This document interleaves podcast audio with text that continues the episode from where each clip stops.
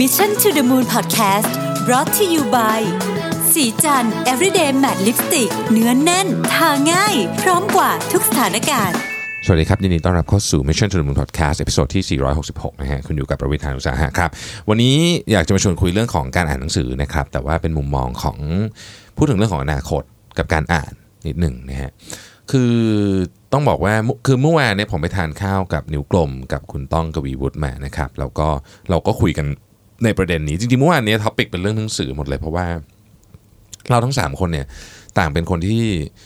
มีชีวิตที่ผูกพันกับหนังสือนะครับเป็นนักเขียนทั้ง 3 คนคือแน่นอนว่า คุณเอ๋นิ้วกลมนี่เป็นเป็นนักเขียนมืออาชีพอยู่แล้วนะครับ แล้วก็มีผลงานที่สร้างชื่อระดับประเทศมามากมาย ผมกับคุณต้องเองก็เป็นนักเขียนเหมือนกันนะครับเราก็มีหนังสือกันน้อยน้อยกว่าเอ๋เยอะนะฮะแต่ก็ก็มีหลายเล่มแล้วนะครับ แล้วเราก็ทำคอนเทนต์นะฮะทั้ง 3 คนก็เป็น podcaster ด้วยเอ๋ก็กำลังมีรายการกับ The Standard นะครับซึ่งคือเราก็พูดกันถึงเรื่องของการอ่านนะเพราะเราเราสามคนเป็นคนชอบอ่านหนังสือก็คือเป็นเป็นคนที่มีความสุข เมื่อเราอยู่ในร้านหนังสือนะครับแล้วก็แล้วก็มีความสุขในการเขียนหนังสือและชอบตัวอักษรอะไรอย่างเงี้ยนะครับแต่ว่าสไตล์การอ่านก็จะแตกต่างกันออกไปนะของคุณต้องเนี่ยเขาจะเน้นไปทางเรื่องของพวกอ่า innovation เรื่องของ corporate transformation เรื่องของอะไรที่ที่เป็นสเกลใหญ่นิดหนึ่งนะครับเอ่อเอก็ เอก็อ่านหนังสือหลากหลายนะครับเอก็อ่านหนังสือหลากหลาย ก็จะมีตั้งแต่วรรณกรรม ไปจนถึงหนังสือที่เกี่ยวกับ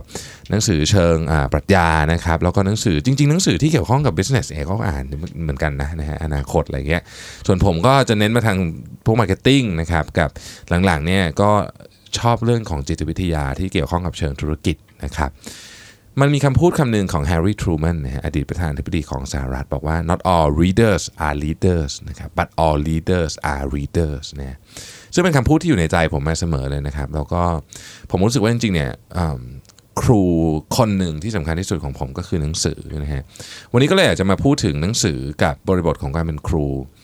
แล้วก็การส่งทอดไอเดียนี้ให้กับคนเจเนอเรชันต่อไปเลยผมอยากจะเอาเรื่องของลูกผมเองเนี่ยมาเล่าให้ฟังนะครับอันดับแรกต้องบอกก่อนว่าจริงๆเนี่ยนิสัยรักการอ่านของผมจริง ๆ ก็ก็ต้องยกความดีความชอบคุณแม่นะสมัยก่อนคุณแม่ก็ จะไปเลือกหนังสือให้ คือคุณคุณแม่เป็นคนที่เลี้ยงลูกแบบแบบใกล้ชิดมากนะครับ แล้วก็คุณแม่ก็รู้แหละว่าถ้าเกิดหนังสือที่ที่ที่ซื้อมาอ่านแล้วมันไม่สนุกเนี่ย ผมก็จะไม่อยากอ่าน คุณแม่ก็จะไปเลือกให้นะครับ คุณแม่ไม่ได้ซื้อหนังสือให้ทีละเยอะๆนะแต่ว่าคุณแม่จะใช้เวลาเลือกนานมากกว่าจะได้มาสักเล่มหนึ่งนะครับหนังสือชุดที่ทำให้ผมชอบอ่านหนังสือมากเลยผมจำได้นะฮะคือหนังสือชุด Famous Five นะฮะ เป็นนักเด็ก 5 คนนะครับแล้วก็ผจญภัยก็จะมีตอนต่างๆ ไปในที่ต่างๆอะไรอย่างเงี้ยภาพตอนที่อ่านหนังสือเรื่องนี้แล้วเราจินตนาการอยู่เนี่ยยังคงติดตาอยู่มาก ๆเลยนะครับความทรงจำในวัยเด็กของผมเนี่ยจริงๆต้องบอกว่าเต็มไปด้วยหนังสือนะนะครับแล้วก็ผมจะอ่านหนังสือจะมากจะน้อยก็สลับกันตามช่วงวัยนะครับบางทีก็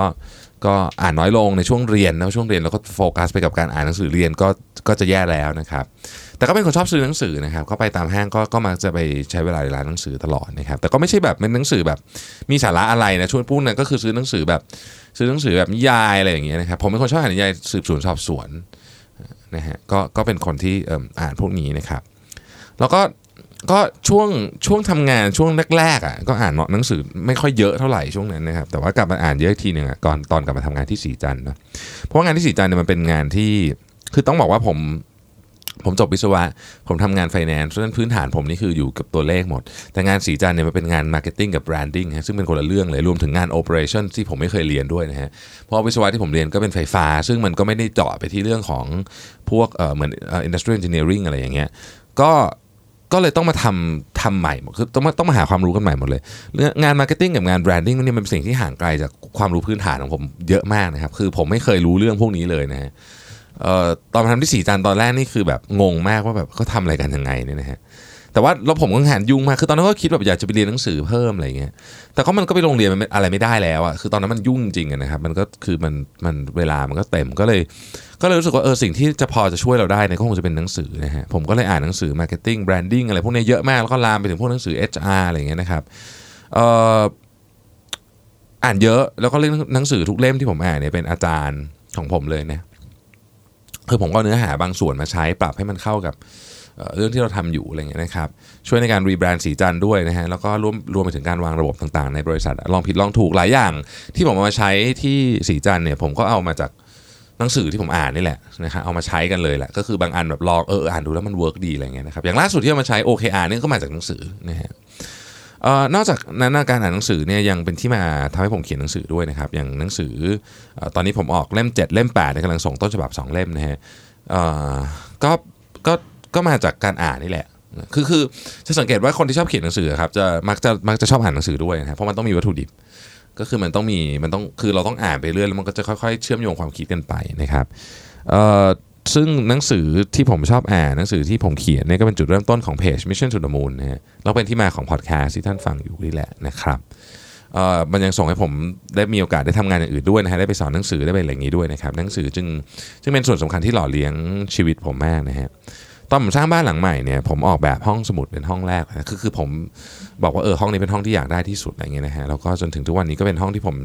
ชอบอยู่ที่สุดใช้เวลาอยู่ในนั้นนานนะฮะที่สุดก็นั่งทำงานนั่งอ่านหนังสือนั่งอะไรไปนะฮะ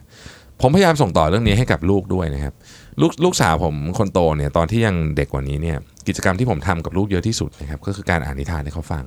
ผมไม่ได้มีเวลาอยู่กับลูกเยอะมากอันนี้ก็ต้องยอมรับจริง ๆ แต่ว่าเกือบทุกวันเนี่ยนะครับผมอ่านหนังสือให้เขาฟังบางวันยาวๆนะอ่านทีหนึ่งชั่วโมงสองชั่วโมงก็มีเขาก็นั่งฟังอยู่งั้นนะฮะไม่ลุกไปไหนเขาชอบฟังมากนะครับชอบฟังนิทานมาก เวลาไปเดินตามห้างเนี่ยที่ที่แรกที่เขาจะขอไปเสมอ จนถึงทุกวันนี้ก็คือร้านหนังสือนะครับแล้วเวลามีโอกาสพิเศษอย่างวันเกิดอะไรเงี้ยเขาก็จะขอหนังสือเป็นของขวัญนะฮะ รู้ตัวอีกทีเนี่ยบ้านเราก็มีหนังสือเด็กของลูกผมเนี่ยครึ่งหนึ่งนะฮะคือคือผมอะเวลาผมอย่างเข้าไปในแบบ book depository เข้าไปในอะไรอย่างเงี้ยใน Amazon อะไรเงี้ยผมก็มักจะ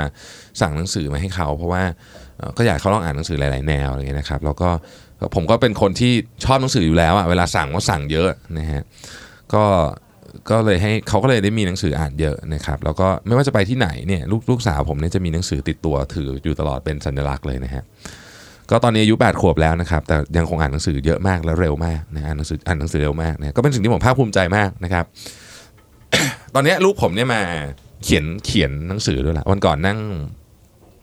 นั่งอยู่เครื่องบินด้วยกันนะฮะก็ ก็ถามเขาเขาเขาก็เขียนอะไรของเขาอยู่นะฮะในสมุดเขาอะผมก็ถามว่าเขียนอะไรเขาบอกว่าอ๋อนี่กำลังเหมือนกับแต่งนิยายอยู่อะไรอย่างเงี้ยนะฮะก็ไม่แน่นะอาจจะกลายเป็นนักเขียนก็ได้นะครับ คือสิ่งที่ผมจะบอกคือว่าหนังสือนี่มีประโยชน์กับชีวิตจริงๆนะผมพิสูจน์มาด้วยตัวเองเลยนะว่าสิ่งที่เราเรียกว่าการอ่านเชิงลึกหรือ deep learning เนี่ยมันกำลังเปลี่ยนไปในบริบทของสังคมนะครับมารินบูฟเนี่ยเป็นผู้เขียนหนังสือเรื่อง reader come home นะฮะเป็นอาจารย์ผู้เชี่ยวชาญด้านการศึกษาที่ UCLA นะครับ เธอบอกว่าอย่างนี้ฮะ คือโลกดิจิทัลเนี่ยกำลังทำให้สิ่งที่เรียกว่า reading brain หรือสมองการอ่านของเราเนี่ยเปลี่ยนไปนะฮะ สมองการอ่านของเราเนี่ยจะเริ่มทำงานเมื่อเราสามารถโฟกัสกับสิ่งสิ่งเดียวได้เกิน 5 นาที ซึ่งมันสำคัญต่อพัฒนาการของสมองเด็กมากๆนะครับ ทีนี้เราต้องบอกอย่างนี้ก่อนว่าทักษะในการอ่านเนี่ยมันไม่เหมือนทักษะอื่น ทักษะอื่นเช่น ทักษะในการได้ยิน การพูด การมองเห็น การเคลื่อนที่ ทักษะพวกนี้เนี่ยเรามีติดตัวมาตั้งแต่เกิดนะครับ แต่ทักษะการอ่านเนี่ยมันต้องฝึกถึงจะมี จะว่าไปแล้วเนี่ยมนุษย์เราเนี่ยเพิ่งเริ่มอ่านอะไรสักอย่างมาเนี่ยแค่ 6,000 ปีเองนะครับ ซึ่งถือว่าสั้นมากเทียบกับช่วงระยะเวลาของการวิวัฒนาการของมนุษย์ทั้งหมดนะฮะความสามารถในการอ่านของเราเนี่ยมมันมันเวลาเราอ่านหนังสือแบบอ่านจริงๆเนี่ยนะครับมันจะสร้างเครือข่ายขึ้นมาเพื่อทำงานนี้โดยเฉพาะ เขาเรียกว่า neuroplasticity นะครับก็คือความยืดหยุ่นทางสมองนะฮะซึ่งซึ่งความยืดหยุ่นเนี่ยจะสร้างโครงสร้างประสาทขึ้นมาใหม่ กระบวนการนี้เกิดขึ้นตลอดชีวิตและมีการเชื่อมโยงโครงข่ายที่ต่อเนื่องกันด้วยนะฮะการอ่านเนี่ยมันจะไปเชื่อมโยงโครงข่ายกับหน้า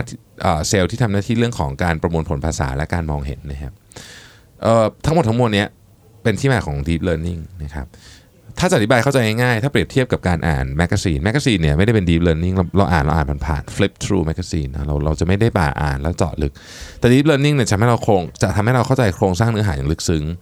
และอีกคุณสมบัติหนึ่งที่สำคัญมากของ deep learning คือเราจะสร้างภาพในสมองของเราขึ้นมา เพื่อให้สามารถเข้าใจบริบทของเรื่องที่เรากำลังจะอ่านอยู่ได้นะครับ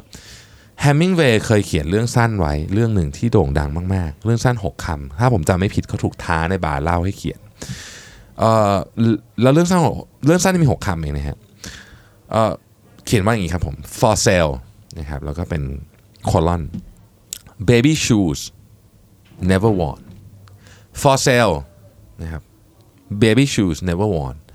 ถ้าแปลภาษาไทยคือขายรองเท้าเด็ก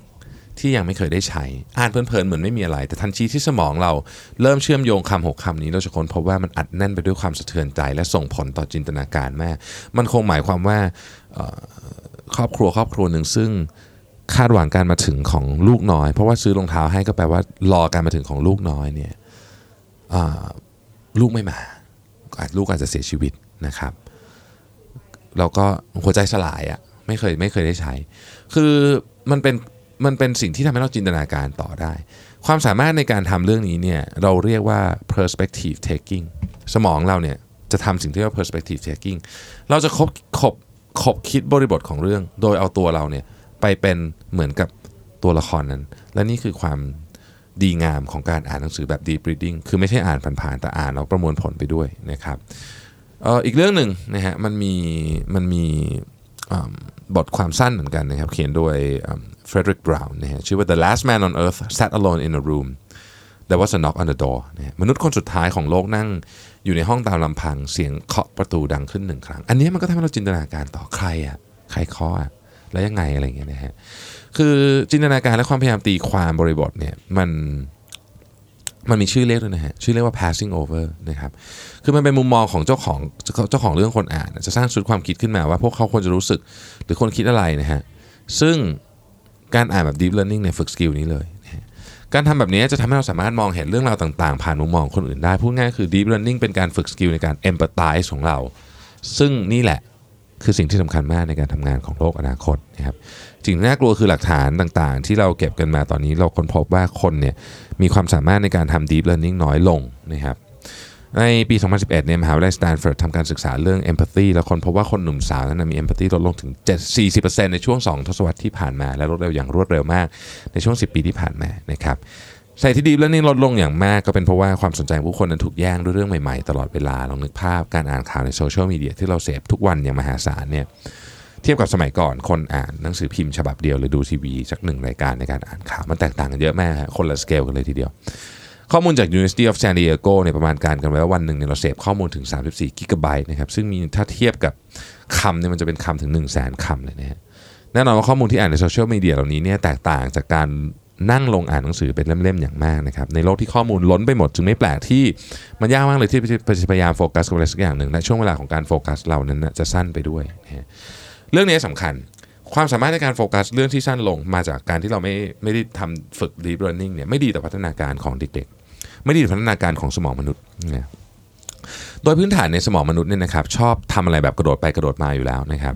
เอ่อนี่คือสาเหตุที่เรามีคำศัพท์คำว่า novelty bias ก็คือพอเห็นอะไรใหม่ๆปุ๊บเนี่ยเลยจะกระโดดไปทำแต่ว่าเอ่อการที่เราเสพเพราะการเสพของใหม่ๆตลอดเวลาเนี่ยมันไปกระตุ้น reward center ตอบการให้รางวัลนะในสภาวะที่เรามีสิ่งเรารอบตัวไปหมดเนี่ยทำให้สมองเราเสพติดสิ่งใหม่ๆตลอดเวลานี่คือ นี่คือทำไมเราถึงชอบโซเชียลมีเดียนะครับแต่